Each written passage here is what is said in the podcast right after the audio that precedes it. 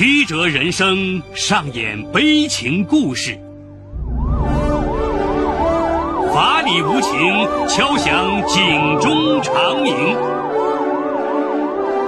梁辉说法。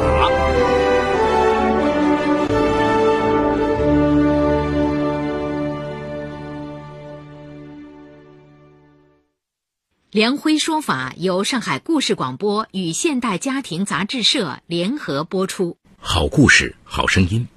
听众朋友，大家好，我是梁辉，欢迎收听梁辉说法。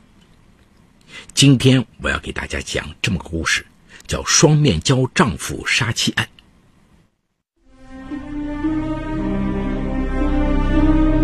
法治故事耐人寻味，梁辉讲述不容错过。二零零九年三月，高群与女友宋小雨举行了隆重的婚礼。虽然他俩是大学恋人，毕业后都在吉林省松原市的一家广告公司工作，但在外人看来，这不是一个门当户对的婚姻。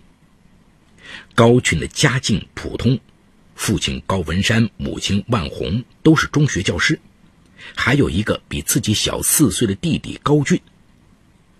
宋小雨的家境则非常优越，她是家中独女，父亲开了一家装潢公司。结婚时，男方父母一分钱没掏，而女方家则陪嫁了一套近两百平方米的复式婚房和一辆价值近三十万元的车。对于辛苦了一辈子的万红夫妇，富家儿媳的下嫁让他们受宠若惊。最开始，万红很感激儿媳的付出，对她很疼爱。然而，很快他们就发现儿媳和自己家格格不入。宋小雨的能力出众，社会关系又广，进公司只一年就成了业务主管，月收入三万多元。而高群除了本职工作，业余时间还接一些私活，收入和妻子不分上下。在高文山夫妇看来，儿子和儿媳这么高的收入，一年至少能攒下五十万元。然而，令他们震惊的是，小两口是月月花光，有时候甚至需要宋小雨父母的接济。原来，宋小雨从小被父母富养，吃的用的都是名牌，崇尚高品质的生活。两三个月，他就要去香港购物一次。他尤其酷爱购买名牌包，最便宜的也要一万多元。怀孕后，她的生活越发讲究，各种用品、水果只买进口货，蔬菜只认有机品牌。这么消费下来，自然存不下钱。见儿媳每月流水一样的花钱，老两口坐不住了，悄悄找到高勋说：“你怎么不管管你媳妇儿？”他这不是过日子，简直是烧钱。没想到一向孝顺听话的高群，却反过来劝父母说：“爸妈，我们有我们的生活方式，你们就别操心了。”见儿子已被儿媳同化，万红越想越不放心，以照顾孕妇为由搬进了儿子家，打算好好监督一下小两口。哪知。一到儿子家，万红就和儿媳冲突不断。因为无论宋小雨买任何东西，他都要过问。如果价格超过一千元，他就会唠叨个没完没了。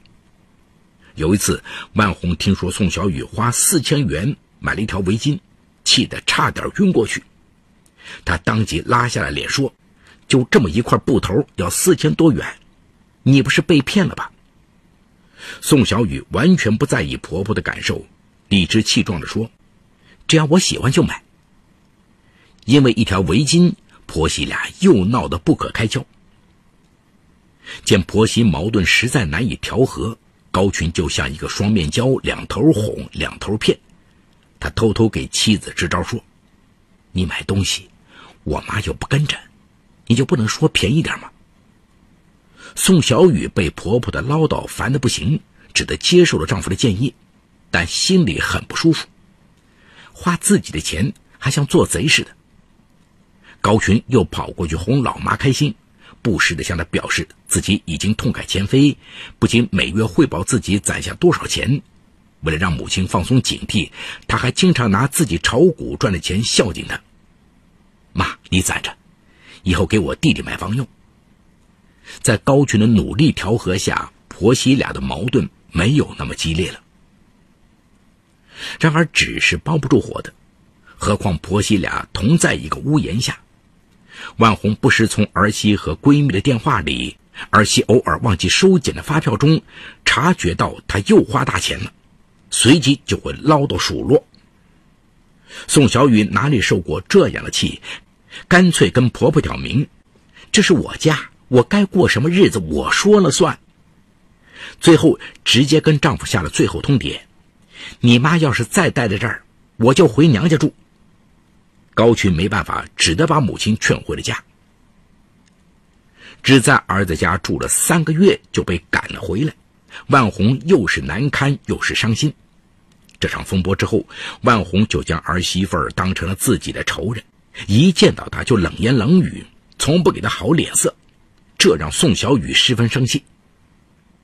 面对妻子和母亲的冲突，高群十分无奈。只有继续当着双面胶，在两个女人之间极力周旋。这年十一月，宋小雨生下儿子乐乐，孙子的到来暂时缓解了婆媳之间的矛盾。宋小雨产假期满后上班，乐乐由他母亲来带，万红不时前去探望，忙着操心孩子，两人的关系相对融洽了许多。二零一五年初，在家货运公司做职员的高俊要结婚了。他看中了宁江区临江花园一套一百平方米的房子，房价四十五万元。高俊和在幼儿园做老师的女友收入都不高。高文山和万红拿出全部积蓄，又东挪西凑了三十万元，但还有十五万的缺口。老两口将高群和宋小雨叫到家里，直截了当的向他们求助。高俊买房还缺十五万，你们不缺钱就赞助一把吧。万红认为儿媳妇平时买个包就要几万元，拿出十五万元帮小叔子买房那是小意思。哪知宋小雨却一口拒绝了。做父母的得一碗水端平。当初我和高群结婚时。你们没出一分钱，如今高俊结婚，你们却给他买房，我也就不计较了。但如果再让我和高群出钱，那就说不过去了。钱不够，他可以按揭吗？万红一听儿媳不肯援手，顿时来气儿。但毕竟是在求人，他还是放下身段，讨好的说：“小雨，十五万对你们来说小意思。”对高俊来说却是一笔大数目，你们当哥嫂的就忍心让他以后过紧巴日子吗？可是无论他怎么说，宋小雨都不为所动，拉着高群要回家。万红一下子急了，口不择言的说：“你们有钱人就是一点人味也没有，你一件衣服就上万，出点钱给亲人买房就舍不得。好，我们借你的总可以吧？”宋小雨一听就更火了：“谁没人味儿啊？你们平时把我当仇人似的，买房的时候就把我当亲人了。”婆媳俩狠狠的吵了一架。令万红气愤的是，高群这次又站在妻子那边，并明确说让弟弟去办按揭。一手养大的儿子不向着自己，还这么绝情，万红伤心的大哭。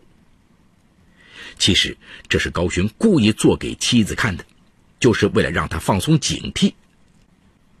第二天，他就悄悄把一半股票卖了，给了母亲十五万元。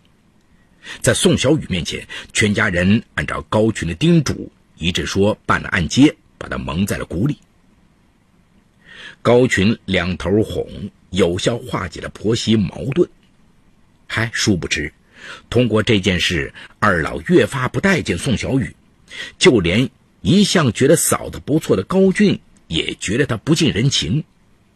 在这个家庭中，宋小雨被彻底孤立了。二零一五年端午节，高俊如期在新房里结婚了。宋小雨也丝毫没有发现其中的猫腻。二零一五年十一月初的一天，宋小雨突然让高群将手里的股票卖了，打算再买一辆价值近五十万元的沃尔沃越野车。高群为了帮弟弟买房，已经把手里的股票卖掉一半，哪还买得起车呀？因为害怕被妻子发现，他坚决反对再买车。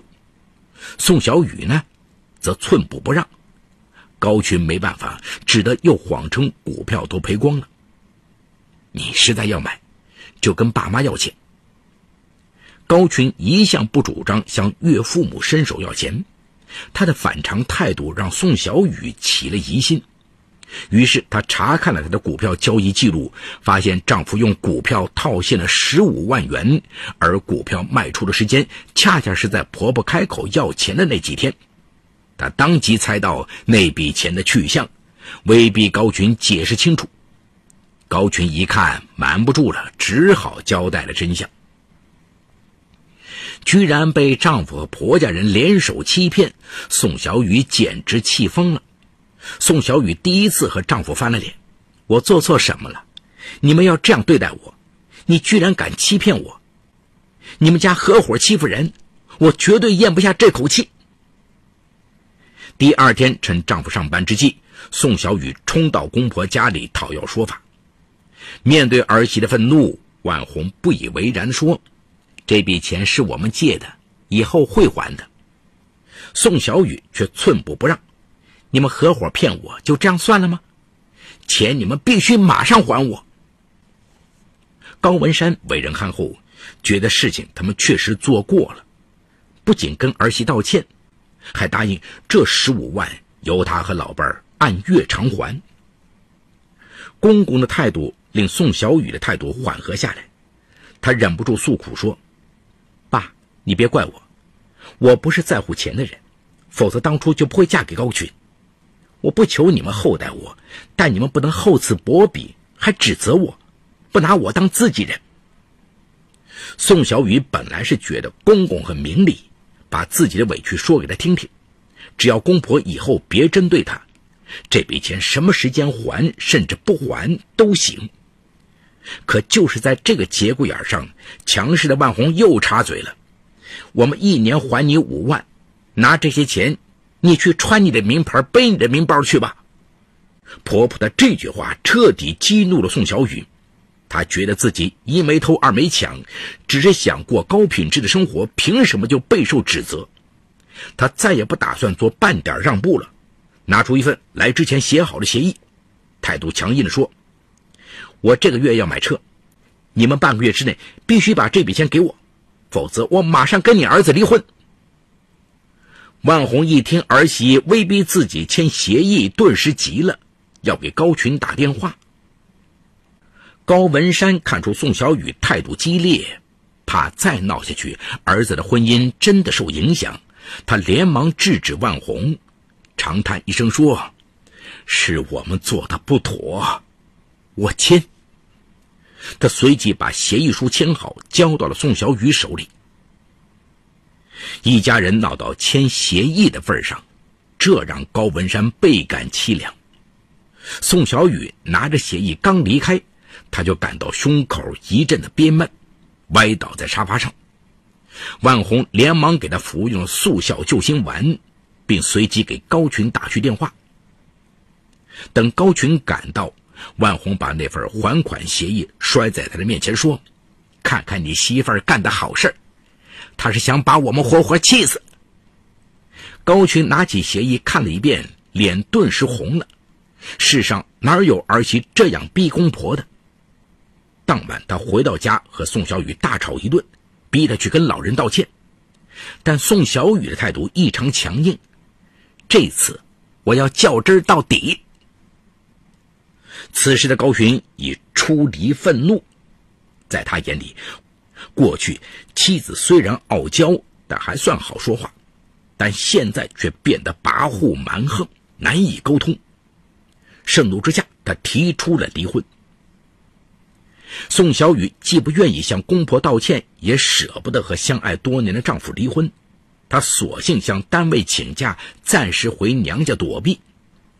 高群见妻儿不在家，下班后干脆回到父母家住。宋小雨并不知道丈夫的行踪，她几次给丈夫打电话，他都没有接。高群的态度让宋小雨有点心里没底，于是和闺蜜商量后，宋小雨决定通过公公给高群施压，逼他现身。几天后的一个晚上，她又打电话给高文山说：“爸，钱准备好了没有？我可已经订车了。”高文山嗫嚅了半天，说了一句：“呃，孩子。”嗯，你能不能回家？咱们再商量一下。宋小雨的态度也缓和了。高群连我的电话都不接，怎么沟通啊？如果此时高文山把电话递给儿子，也许一切悲剧都不会发生。可就在这时，他在电话里听见了乐乐的声音。想念孙子的他，殷切地对儿媳说：“啊，我听见乐乐的声音了，让我和乐乐说说话吧。”没有达到和丈夫沟通的预期目的，宋小雨很沮丧，回了一句：“以后吧。”乐乐练钢琴的时间到了。随即，他挂断了电话。高文山那几天为了儿子和儿媳闹离婚的事，已心力交瘁，和孙子通话的要求被拒绝，他以为儿媳故意阻挠，情急之下心脏病发作，倒在地上。一旁的高群连忙拨打幺二零急救车，将父亲送到松原市人民医院抢救。多亏抢救及时，不然后果不堪设想。万红心疼老伴儿，一个劲儿的骂高群是软骨头，管不住老婆，害得老伴儿差点丧命。闻讯赶来的高俊也跟哥哥急了，责备他太软弱。一时间，高群百口莫辩，对宋小雨的怨恨也与日俱增。本来他跟宋小雨提出离婚，只是想吓唬他一下，希望他醒悟，不再逼二老还钱。现在妻子如此咄咄逼人，丝毫不念亲情，他无论如何也忍不下去了。十二月六号上午，高群在单位拟好离婚协议，当晚他将宋小雨约回家，正式提出离婚。宋小雨十分震惊，连忙向丈夫求和，可高群态度强硬。不离婚可以，你回家去跟我爸妈道歉，否则我这当儿子的没法交代。宋小雨一听就来气了，这事儿该道歉的不是我，而是你爸妈，你有没有搞错呀？高群面色阴沉，要求妻子立马签字离婚。宋小雨一巴掌把协议书打飞，一边痛骂公婆，一边半发狠半撒娇的伸出拳头。一下下打在高群的脸上，顿时高群的脸火辣辣的疼。据案发后高群向警方交代，以前两人吵架时，妻子也经常这样打他解恨，他从不还手，等他发泄完了，两人就和好了。而这次，他心里的火却在那一拳一拳的撞击中被点燃了，鬼使神差的，他挥手打了妻子一拳。宋小雨见丈夫还手，气得拿起电视机旁的螺丝刀朝他刺来。顿时，高群脸上的血流了下来，他彻底被激怒了，夺过螺丝刀向宋小雨的胸部一阵猛刺。回家后都没来得及脱下棉衣的宋小雨就这样倒在了血泊中。见妻子不再挣扎抵抗，高群才意识到自己闯了大祸，他瘫在地板上。二十分钟后，拨打幺幺零投案自首。接警后，松原市公安局刑警队在九分钟后赶到案发现场。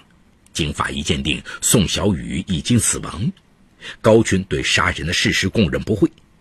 案发后，高文山夫妇和高俊都追悔莫及。二零一六年四月六号，案件已经侦查完毕，移交检察院起诉。不日。法院将开庭审理此案。好，故事说到这儿就告一段落。除犯罪嫌疑人外，其余人均为化名。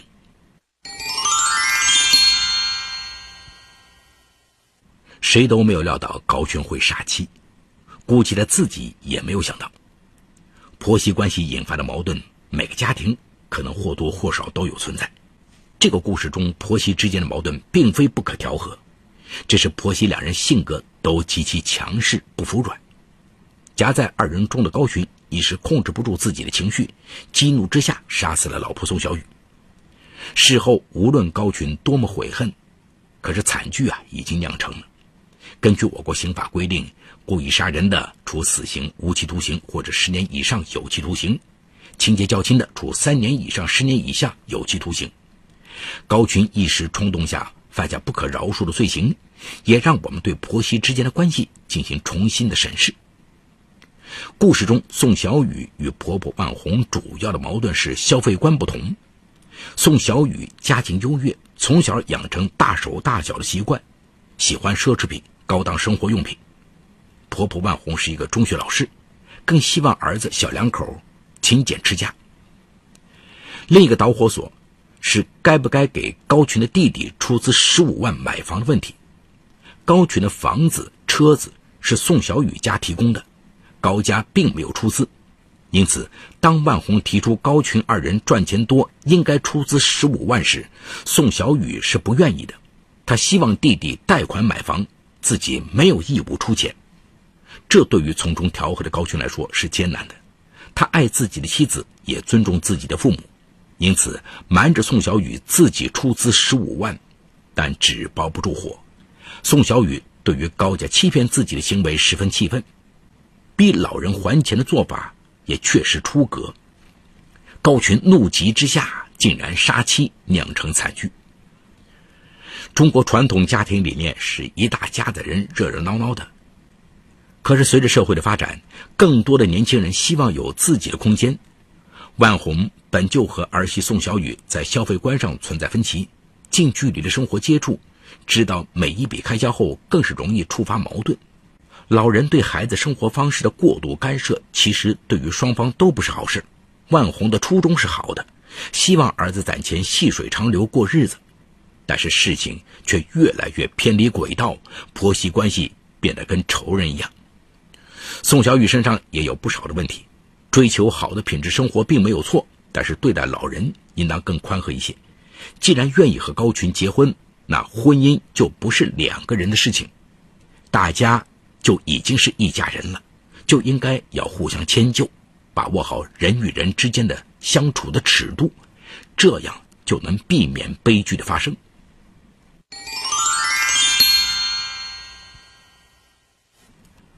好，感谢奉贤区人民检察院为本次节目提供的帮助。本次节目编辑主持梁辉，后期制作王文琪，监制赵杰、张建红。感谢您的收听，我们明天再见。二十一天，养成一个稳定习惯所要花费的天数。